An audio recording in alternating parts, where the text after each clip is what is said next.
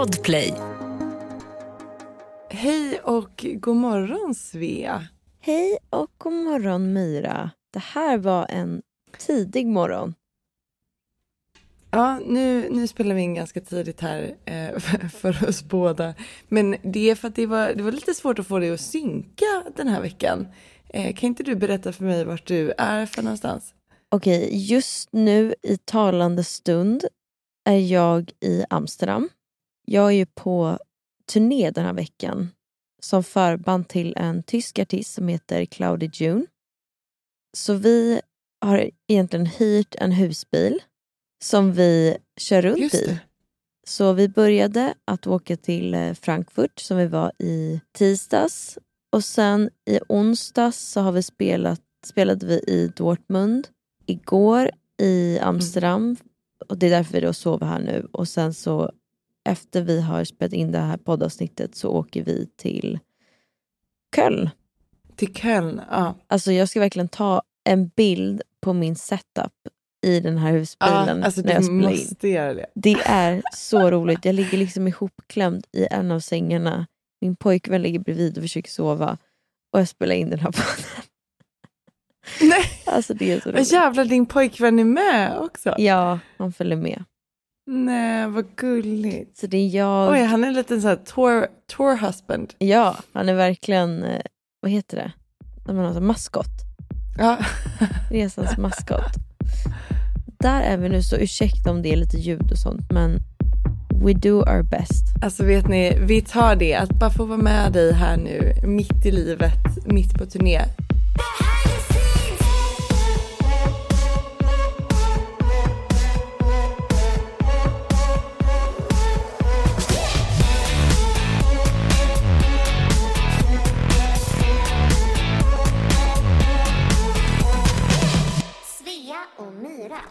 Men kan inte du berätta, alltså det, det är du, din pojkvän, jag vet att du har två bandmedlemmar. Ja, precis. Så det är jag, min kille, det är Olle, min bandmedlem som spelar Mm. keys och sen så Jonathan som spelar gitarr. Och liksom löser tracks och grejer. Just det. Och som sagt, vi har då hyrt en husbil. Fyra Ja. personer. Och vi sover ju också i den här husbilen. Ja. Alltså gud, det har varit, det har varit en sån kaosresa att ta sig hit. Jonathan och Olle plockade upp husbilen i måndags. Och Mm. eh, så körde de hela vägen till Köpenhamn för att plocka upp mig och min kille. Just det. Den här resan är ju, alltså, för det första, man åker i en husbil där man inte får åka snabbare än... Ja, men det är väl typ så här 80-90 kilometer i timmen kanske. Men precis. Alltså med om du har ett släp på en bil får du inte köra så fort. Plus att det var sjukt snökaos tydligen i Sverige i måndags. Mm. Så den här resan tog jättelång tid. Jag tror de åkte från Stockholm typ ett lämnade de. Och de var utanför vår lägenhet klockan tio på kvällen. Och sen så var vi då tvungna att åka ner mot Tyskland för att från Köpenhamn till Frankfurt är det typ samma avstånd. Alltså det är ganska långt. Men grejen är att man måste tydligen plocka upp ett LEZ-sticker i Tyskland för att få sova i husbil. Och de har bara öppet från typ. 9 till 3 på eftermiddagen. Ja. Så vi fick liksom åka ner till tyska, eller liksom danska gränsen mellan Danmark och Tyskland och ställa oss och så skulle vi då typ checka in på någon campingplats. Men det som händer är att Mm. Jonathan och Olle kör ju båda två. Men efter typ några timmar Ja. då blir Jonathan sjuk. Alltså han blir jätte, jätteyr och mår jätteilla. Nej, vad fan. Så han spyr Oh my god. hela vägen då. Va? Och Olle får köra själv. Nej. Olle har liksom kört. Men alltså, för du har inget körkort. Jag har inget körkort, min pojkvän har ett körkort men sen hoppar han in i bilen och bara nej alltså jag kan inte köra manuell. Nej. Så Vad stackars Olle har liksom kört hela vägen. Nej men Olle. Nej men alltså det gjorde så ont i mitt hjärta att se honom sitta och köra. Och så kör han då, ja, så vi kör då Han neråt. måste vara så jävla trött. Men Jonathan mår verkligen skitdåligt så vi, det som händer är att liksom, vi hinner inte ens ta sina campingar. Vi får stanna typ ja, på vägen.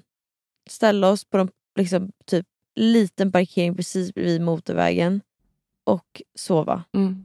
Ingen ström, ingenting. Och bara så här, så nu sover vi. Och de hann typ sova i tre timmar innan vi var tvungna att gå upp klockan sex. För att, eller vi var tvungna att köra klockan sex för att hinna till soundcheck och så vidare. Ja, ändå skön lösning att ni faktiskt kör den här bilen då och att ni kan sova i det. Alltså det är ändå smart. Ja, det enda som är jobbigt är ju liksom att Olle är ju den som också behöver sova, han ska upp och se. Men är det här, för, för jag bara fråga, alltså ni har ju inte en, en chaufför nu ju. Nej. Är det för att liksom ekonomi, alltså i, för det har vi snackat om lite innan för er som inte vet är att en förbandsturné innefattar ju absolut noll pengar. Mm. Är det för att ni helt enkelt inte har råd med det just nu? Eller Ja, hur kommer det sig att ni inte har en chaufför? nej men precis. Alltså grejen är så här, ska man ha... Alltså allting blir så mycket dyrare. För det första måste du, vi hade inte fått plats i den här bilen, vi hade fått hyra en annan bil som är mycket, mycket dyrare. Mm. Och en chaufför som kostar väldigt... Alltså de pengarna finns liksom inte. När du gör ett förband, då är det bara utgifter. Mm. Bara, bara kostnader. Mm. du får in, alltså, jag tror den här turnén fick vi liksom som bidrag från bandet vi spelar med, kanske så här 2000 kronor. Ja, per gig. Liksom. Nej, för alla gig. 2000 kronor för alla gig. Alltså du, det är inga, inga, inga pengar som man får Nej. på förband. Liksom. Och du får ingen biljettförsälj. Förband är liksom verkligen bara en kostnad. Sen kan man ha tur ibland. Jag har kört Mm. vissa förbandsgig där det har funnits mer som man liksom har nästan kunnat, kunnat täcka liksom musiker och så vidare. Men det är när det har varit i typ Sverige. Mm. Men såna här är verkligen bara kostnader för att komma ut och få ta del av någon annans publik. Och liksom, alltså, man får se det lite som promo. Mm. Det är väldigt, väldigt dyrt att åka på såna turnéer för du ska liksom till en ny stad varje dag. Och Mm. Så vi var så här, nej men vi, vi gör det här och mitt band är världens, världens bästa band som är så coola med allting. Ah, Så de har varit riktiga jävlar. kämpar. Och vi, liksom, vi gör det vi kan. Ja, men alltså ni är ju helt otroliga som åker iväg på det här nu. Och ja, ditt band, alltså håll hårt i dem om ni överlever den här resan och fortfarande vill prata med varandra. Ja, alltså den har varit, Då är det fan nej det är guld. Och, helt eh, sjukt. och det är också så här, jag har spelat med väldigt mycket olika musiker. Och alltså har jättemånga som jag spelat med som jag älskar. Men du vet, det är också så Mm. svårt i det här stadiet jag har varit i. Jag är ju liksom up and coming. Och Mm. det finns inte riktigt alltid den budgeten. Nej. när man gör såna här grejer, för de, de mesta av mina gigs är liksom promo, det är i utlandet och så vidare. Och sen har jag ju liksom vissa gigs i Norden som betalar mer och så vidare. Men de flesta av mina gigs just nu är verkligen för att komma ut och visa sig snarare än att jag har haft kanske liksom headline-shower. Och det är som du säger så guld värt att hitta de här personerna som var med på resan och som, och som ser vart vi kan ta oss. Mm. Annars hade det inte varit möjligt för mig att göra den här turnén. Nej, nej men det är ju alltså det är verkligen hundåren. Alltså man sliter och alltså det, det där gör ju jag också. Alltså från och till hela tiden. Att det liksom blir de här riktigt, alltså så. Nu senaste året, alltså 2022 hade vi turen att åka lite lyxigare, hade lite mer budget liksom. Men det är ju slitsamt, alltså det är det jag menar att fan vad det inte är enkelt och det krävs att man gör sådana här, alltså i, förlåt men det är ju idiotuppdrag liksom. Ni ska köra en husbil genom halva jävla Europa, liksom från stad till stad och dessutom prestera på scen varje kväll liksom. Alltså det är helt galet. Ja. Sen var det väl liksom kanske otursamt då att din pojkvän inte kunde köra manuellt. Ja. Men det, nej gud det är... Men han är en liten diva också, vill jag tillägga. Okej, han är en liten diva. Nej men alltså, gud det gjorde, alltså förra sommaren 2021 var ju typ första gången som vi, jag verkligen turnerade på riktigt. Mm. Ändå, och då var det ändå pandemi. Men vi gjorde ju också det och det var ju, det är kul för vi är samma upplägg typ att mina två musiker, Karl och Hugo, Mm. som dessutom är bröder. Så att du förstår ju eh, när, när liksom blodsockernivån sjunker. Oh Ja, alltså det är så speciellt. Och där sitter jag som, liksom det skiftar mellan att jag är typ deras så här, lilla syster, stora syster eller deras morsa typ. Oh Eh, och så bara så går det emellan. Men vi körde, alltså vi körde sådana riktiga idiotkörningar någon gång, och det här vet jag var på min födelsedag 2021. Då hade vi spelat i Sälen dagen innan, alltså långt upp i landet i Sälen, fast mitt i sommaren liksom. Och dagen efter så ska vi spela i Helsingborg. Oh my God. Oj, nu kommer min hund också. Eh, ja, men så ska vi spela Helsingborg och det var ju bara, alltså vi bara körde ju. Alltså det var bara att åka. Alltså och min, och liksom mitt på min födelsedag och alla ringer mig och bara, åh vad gud vad händer? Så här, har du kul? Vad gör du? Typ. Och jag bara, nej alltså vi idiotkör i så hög hastighet som vi kan. Ner för Sverige. Ja, och vi bara så här roterar. Nu hade ju lyckligtvis då både jag, Karl och Hugo, vi har körkort liksom. Ja. Alltså det var ju bara att, att byta. Jag tror vi körde liksom var tredje timme var liksom. Ja, men det är ett bra upplägg. Eller så här, tre, tre, tre timmar i taget liksom. Eh, och så bara åk liksom. Ja. Men hur eh, har det gått med teknikstrul? Men vi Ja, hade nej. ju, Alltså hur har showerna känts? vi, jag måste erkänna att vi har haft lite teknikstrul. Men vi har äntligen liksom kommit på Mm. vad problemet är.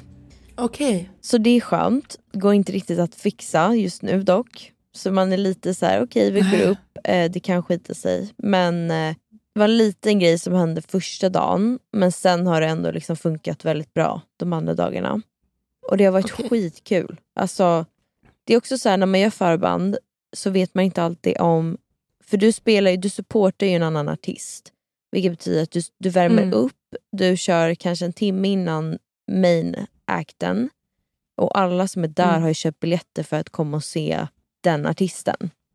Och Ja. eh, man vet aldrig riktigt, du vet med publiken, kommer det matcha? Kommer de liksom... Det kan ju vara antingen jätte, jättetråkigt och jättejobbigt att stå där. Eller så kan det vara helt Mm. perfekt och det slutar med att du får egna nya fans. Liksom. Och det är väl det som är målet med att vara eh, support. Ja men såklart. Och det har verkligen varit, alltså det känns som att det har varit helt rätt match. Mm. Det känns som att hennes publik har verkligen liksom fattat min musik och verkligen många som har kunnat min musik också vilket är jättekul här i Tyskland när- när det är Oj, här jag liksom wow. vill också, där jag har liksom börjat jobba mycket mer. Mm. Och en grej som är väldigt kul för mig personligen är att reaktionen på min nya musik, alltså på Iconic och på den här låten Effort som ni har hört i podden så mycket om den här musikvideon i Sydafrika som kommer ut nu om en månad. Mm. Bara att reaktionerna har varit så bra på min nya musik och skillnaden från när jag kör mina gamla låtar. Alltså det spelar ingen roll att de är mycket, mycket större eller har varit ute längre. Ja. Alltså, folk älskar det nya jag gör och det gör mig så glad för det betyder att jag är på rätt spår och att jag, att jag gör någonting som folk verkligen älskar och jag själv älskar. Men gud, åh, alltså fan vad peppigt.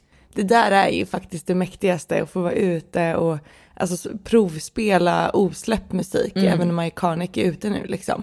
Men att bara få känna den peppen efter alla de timmarna och veckorna och månaderna och till och med åren för dig som du har suttit i studion och bara liksom filat på det här nu. Mm. Alltså fy fan vad mäktigt, jag får typ gåshud när jag tänker på det. Wow, fy fan vad kul. Nej, det är skitkul. Så Ja. det har verkligen varit jätte, jätte, jättekul. Utöver allt Mm. annat så har det verkligen varit en bra resa och vi har inte bråkat någonting ännu. Vi har ju en dag kvar, Bra. men det är verkligen bara mysigt. Ett poddtips från Podplay. I podden Något Kaiko garanterar östgötarna Brutti och jag, Davva, dig en stor dos skratt. Där följer jag pladask för köttätandet igen. Man är lite som en jävla vampyr. Man har fått lite blodsmak och då måste man ha mer. Udda spaningar, fängslande anekdoter och en och annan arg rant. Jag måste ha mitt kaffe på morgonen för annars är jag ingen trevlig människa. Då är du ingen trevlig människa, punkt. Något Kaiko, hör du på Podplay. Därför är gardinerna.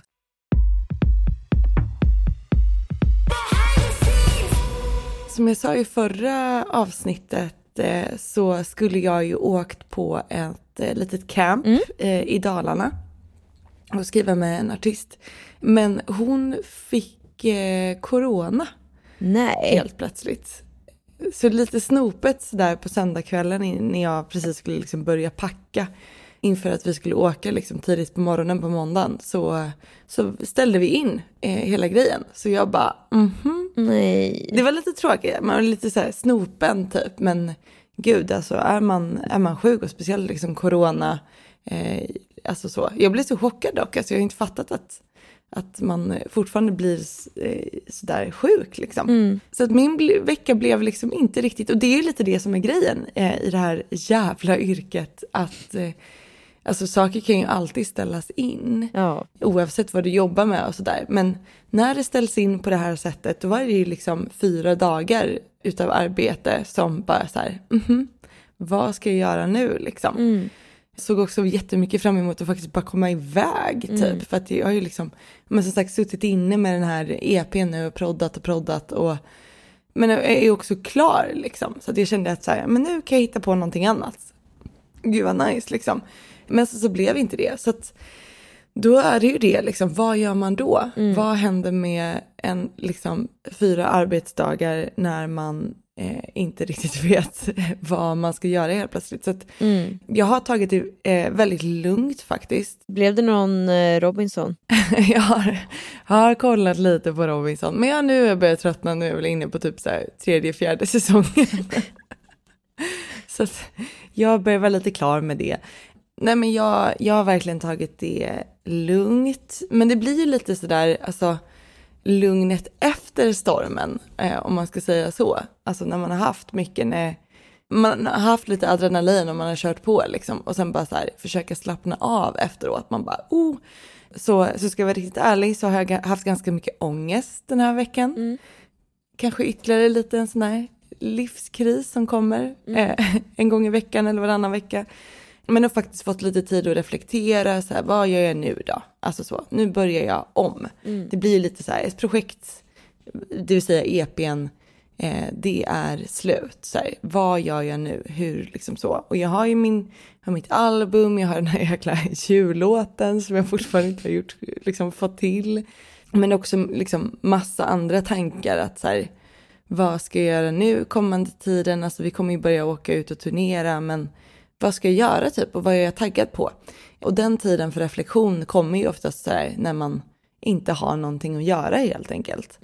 Liksom, man ska ju som sagt bli uttråkad, det är väl då man börjar tänka på saker liksom. Ja. Men när man är en liten arbetsnarkoman liksom, så är man ju inte skitduktig kanske på att vara uttråkad. Ehm, så jag, eh, ja, vad fan har jag gjort egentligen? Alltså, jag har spelat mycket gitarr, Mm. försöker liksom bli bättre på gitarr. Så jag har suttit och youtubat eh, gitarrvideos och eh, försökt lära mig lite så här nya ackord typ, och så vad tänka nice. lite nytt. Ändå så, försöker använda tiden. Jag har tittat en del på serier, har äntligen hunnit titta på Euphoria Mm. som finns på HBO. För det missade jag totalt förra året, det hann jag verkligen inte med. Jag har gått mycket promenader och liksom bara så försökt recapa med alla mina kollegor och folk man jobbar med liksom runt om och vad ska man göra och sådär. Mm. Så att, eh, mm, inte kanske den, den mest spännande veckan. Jag har inte riktigt haft ditt typ av äventyr. Men eh, det är väl viktigt att liksom landa Ja. i vad man håller på med och så. Ett poddtips från Podplay. I fallen jag aldrig glömmer djupdyker Hasse Aro i arbetet bakom några av Sveriges mest uppseendeväckande brottsutredningar. Går vi in med hemlig telefonavlyssning och, och då upplever vi att vi får en total förändring av hans beteende. Vad är det som händer nu? Vem är det som läcker? Och så säger han att jag är kriminell, jag har varit kriminell i hela mitt liv men att mörda ett barn, där går min gräns. Nya säsongen av Fallen jag aldrig glömmer på Podplay.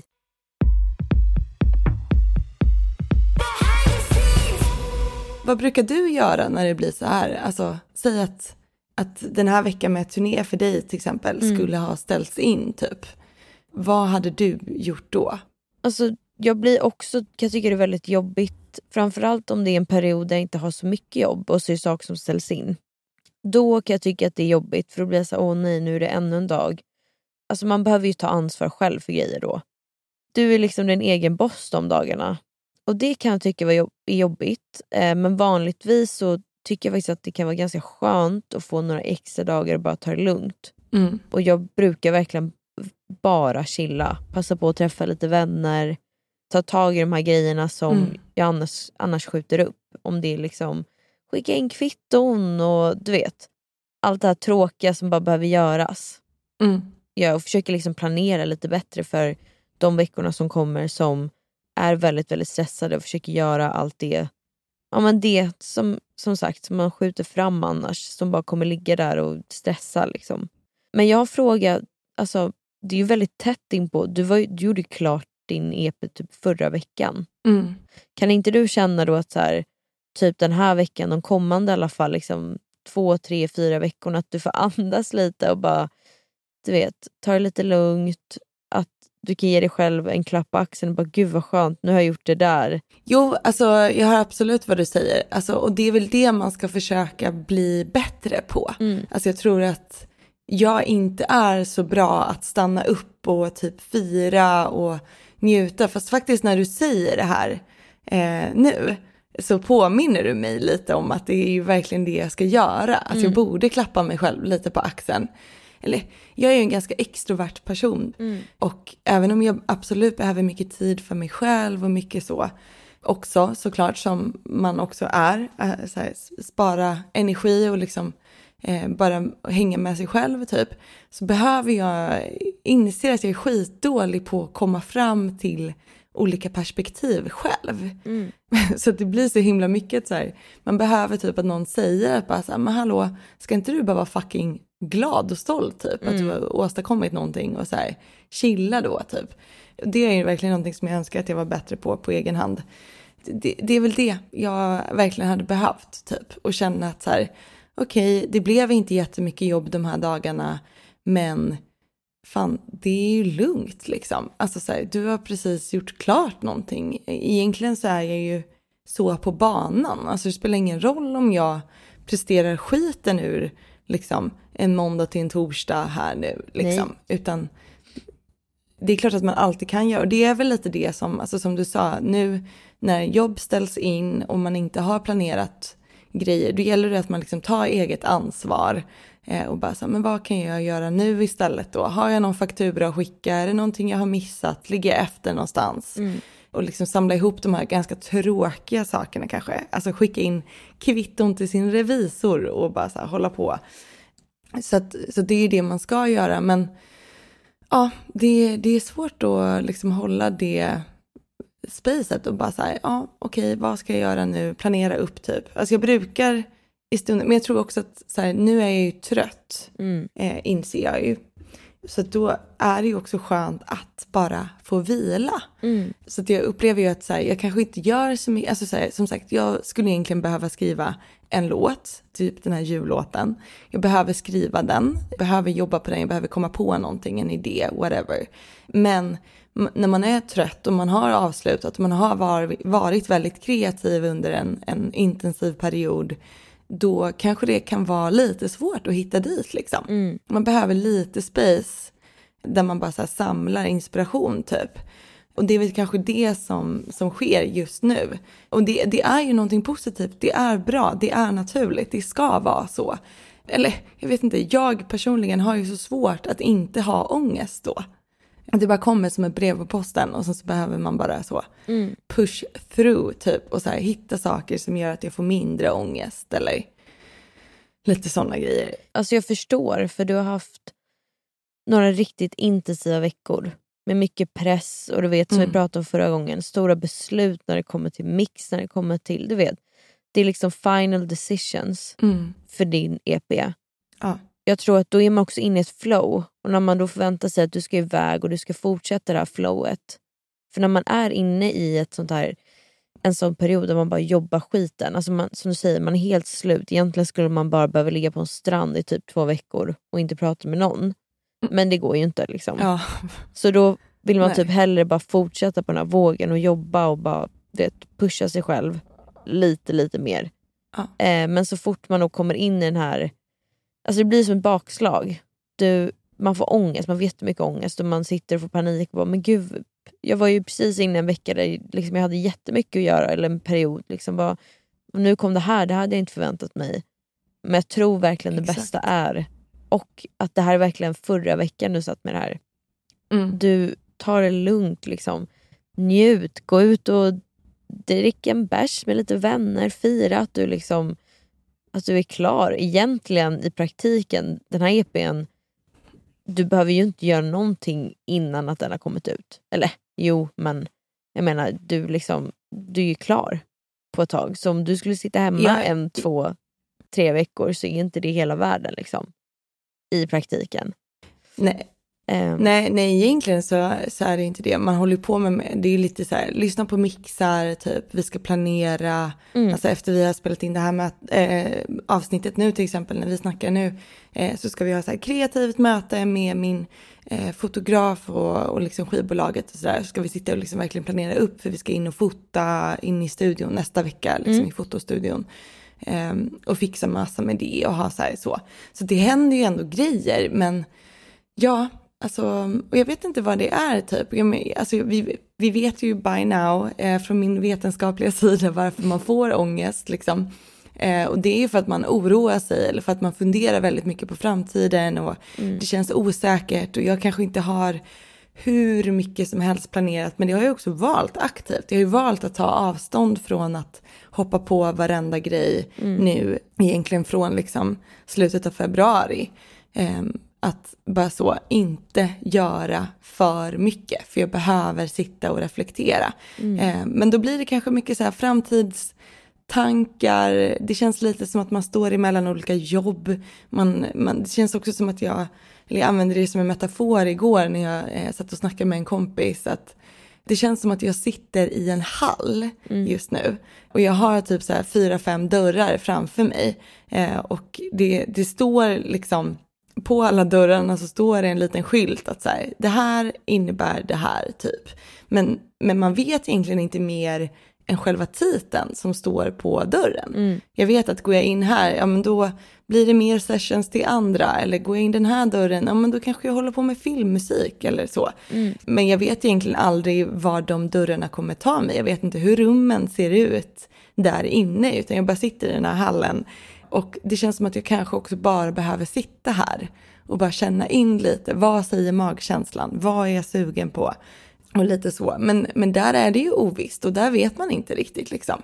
Eh, och det här händer ju i, i perioder. Det kommer hända många gånger till och har hänt så många gånger förut. Och det, det gör det väl för vem som helst tänker jag. Som sitter någonstans och funderar på vad ska jag göra nu? Liksom. Så det finns ju väldigt, någonting väldigt fint och liksom borde vara kanske lite så här avslappnande och förlösande i att man bara så här, fan vad fett, jag kan typ göra precis vad som helst nu. Men det innebär ju också en osäkerhet.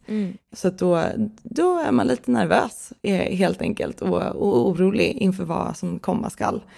Och eh, ja, nej, det, det är ju svårt. Alltså, jag tänker att ni som lyssnar på det här får jättegärna liksom, eh, också hojta vad ni brukar göra när, när ni hamnar i en sån här situation. Liksom. Mm. Eller förklara hur, hur det har varit när ni har varit i de här situationerna. Liksom. Ehm, det, det är svårt. Alltså man har ju lite så. Mm. Men, men sen så får man ju liksom komma fram till, oli, som, som jag sa, alltså olika sa- saker som man kan göra för att liksom dämpa ångesten, hamna på nya tankar, hitta nya perspektiv och synvinklar på livet och vad det är man vill göra. Liksom. Mm. Ehm, och eh, det, det är väl lite det här som är grejen med när, när jag säger veckans livskris typ. För det känns ju som att man hamnar här med ganska jämna mellanrum. Ehm, Ja, bara att vi alltid tar upp Mm. veckans livs... Inte alltid, men oftast. Det visar att man... Ja. Men det är det, man kommer alltid ha grejer som stressar en och och när du har mycket för dig så är, det, är du ännu mer stressad fast på andra sätt. Liksom. Mm, Man stressar ju över olika saker. När man har mycket så stressar man över att hinna med allting och få allting gjort. Men man hinner inte tänka på det du säger, liksom, vad kommer sen?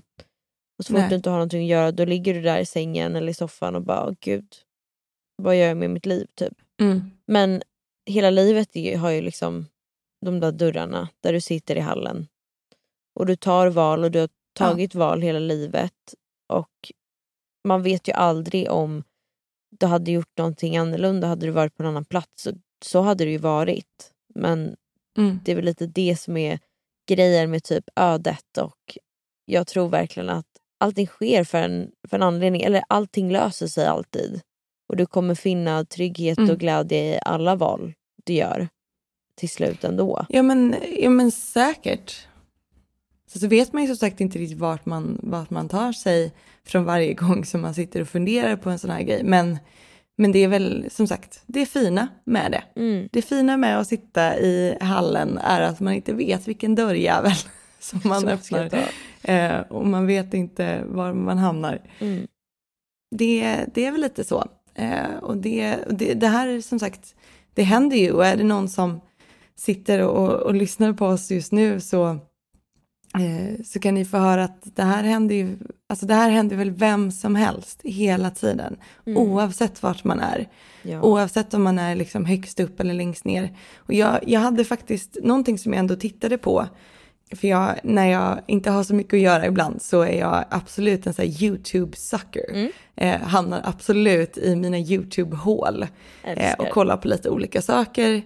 Den här gången så var det faktiskt att jag liksom fastnade i eh, alltså typ eh, plastikkirurgi. Alltså, Nej att jag tittade, nej men ja, konstigt, alltså så här, inte att jag ska göra några ingrepp eh, själv, men jag bara hamnade där. Du vet, Mm. Det kan vara lite spännande ibland och så här, massa kirurger från LA som sitter och diskuterar kändisars jävla ingrepp typ så här. Lite äckligt men ändå så spännande typ. Här var det typ en så YouTube-kanal och eh, en, en kirurg då som satt och liksom ja, men, egentligen visade så här bilder från eh, ett antal kändisar från början, hur de såg ut liksom, när Mm. de först blev liksom, offentliga eh, och hur de såg ut sen flera år senare. Och då var det liksom alla olika typer av kändisar, både så här, The Kardashians och det var eh, Ariana Grande och det var Madonna och det var liksom Mm.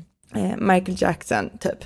Men det som var spännande var att under tiden som han gjorde en timeline på deras ingrepp helt enkelt Mm. så analyserade han också deras ups and downs i karriären Mm. och varför, vad som ledde dem till att de kanske eventuellt, alltså han spekulerar ju bara, han har ingen aning, Mm. eh, men spekulerade på liksom att så här, ja men här gick det lite, inte så bra för den här singeln och eh, efter några år när de kom tillbaka med nästa singel som blev en dunderhit då hade den personen kanske gjort något ingrepp eller någonting. Mm. Men det som egentligen var intressant om man liksom bortser från själva ingreppen eh, så, så var det att jag fick perspektivet att jag såg att även typ Michael Jackson som idag är en poplegend, även om han också har, har gjort mycket skit, eh, så jag vill inte förespråka, jag backar inte honom på något sätt i vad han eventuellt har gjort med det ena och det andra liksom, och vad han är dömd för och inte dömd för. Och han, han lever ju inte idag, så rest in peace, men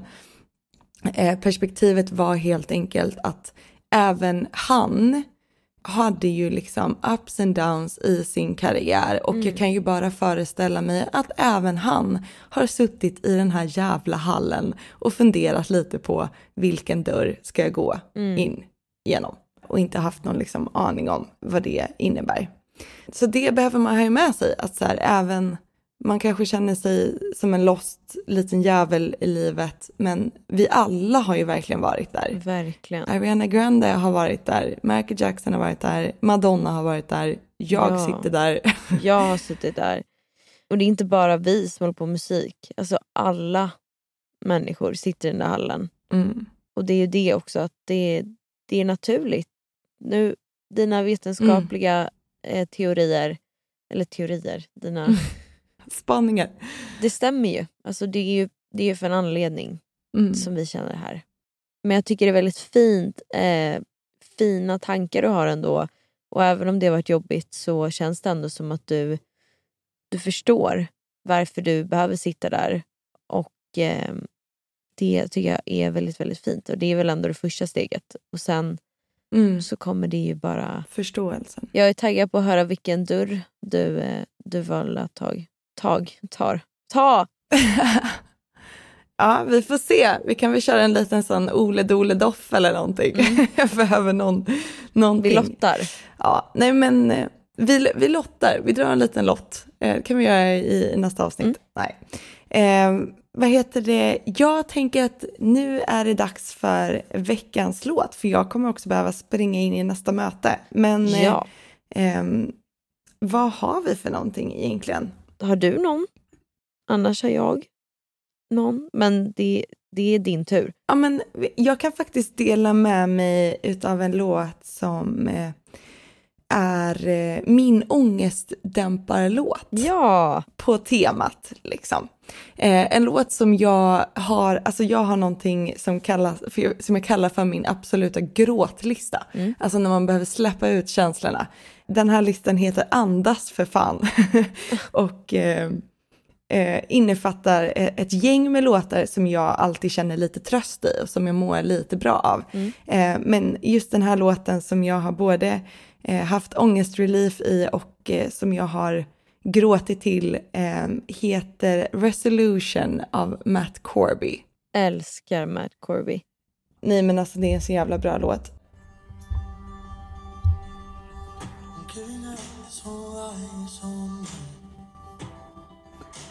Det är i alla fall en, en, en helt otrolig låt.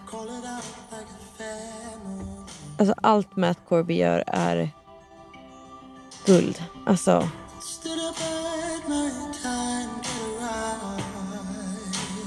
Ja, det är en väldigt bra låt.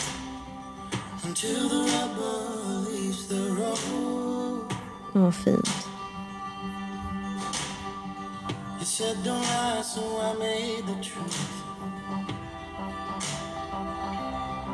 Ja. Men fint. Jag kan spola Lite till- lugn måndagsstart. ja, men det är lite lugnt. Här.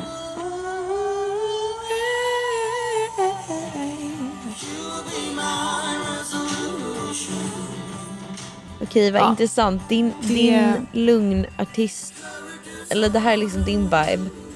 Jag lyssnar väldigt mycket på Mm. Nora Jones. Lite jazzigt, lite, alltså, också otroligt. det är också lite den här Just det. viben av att bara så här, släppa allt, andas. Nej, fint. Väldigt fint och det kanske, är, eh, kanske kan få vara lite härligt också. Vi brukar ju spela ganska peppiga låtar i veckans Mm. låt och saker man blir glad av. Men eh, det här avsnittet tänker jag att vi eh, tillägnar någon form av ångestdämpning och till alla oss som inte har världens bästa vecka. Eh, förhoppningsvis så kommer vi ha det. Mm, Ehm, nästa vecka. Och eh, kanske må lite bättre. Men jag kan verkligen rekommendera att lyssna på Resolution av Matt Corby. Eh, för den låten ger mig i alla fall liksom instant lite så Mm. eh, relief. Så att eh, ja, väldigt fint. Men eh, fan, nu måste jag pinna in i, i mitt eh, möte. Så att, eh, Spring, Myra. Ehm, jag ska Ja. bara tillägga att nästa vecka är ju veckans sista avsnitt. Vi har en jättespännande gäst vi kommer ha med. Ja, eh, som vi är så, så, så taggade på. Hoppas att ni också är taggade på att höra det. Eh, men ha en Mm. fantastisk vecka och lycka till i mötet Myra. Så ses vi tack. IRL nästa vecka. Ja, och jag kommer ha saknat dig så mycket då. Lycka till på eh, resterande turné. Hoppas ni överlever och kommer tillbaka till Sverige helskinnade. Eh, Det återstår att se. Ja, vi får se. Puss och kram. Puss och kram!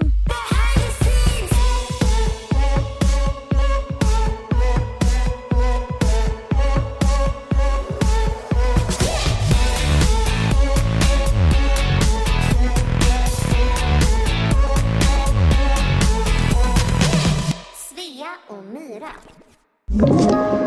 Podplay.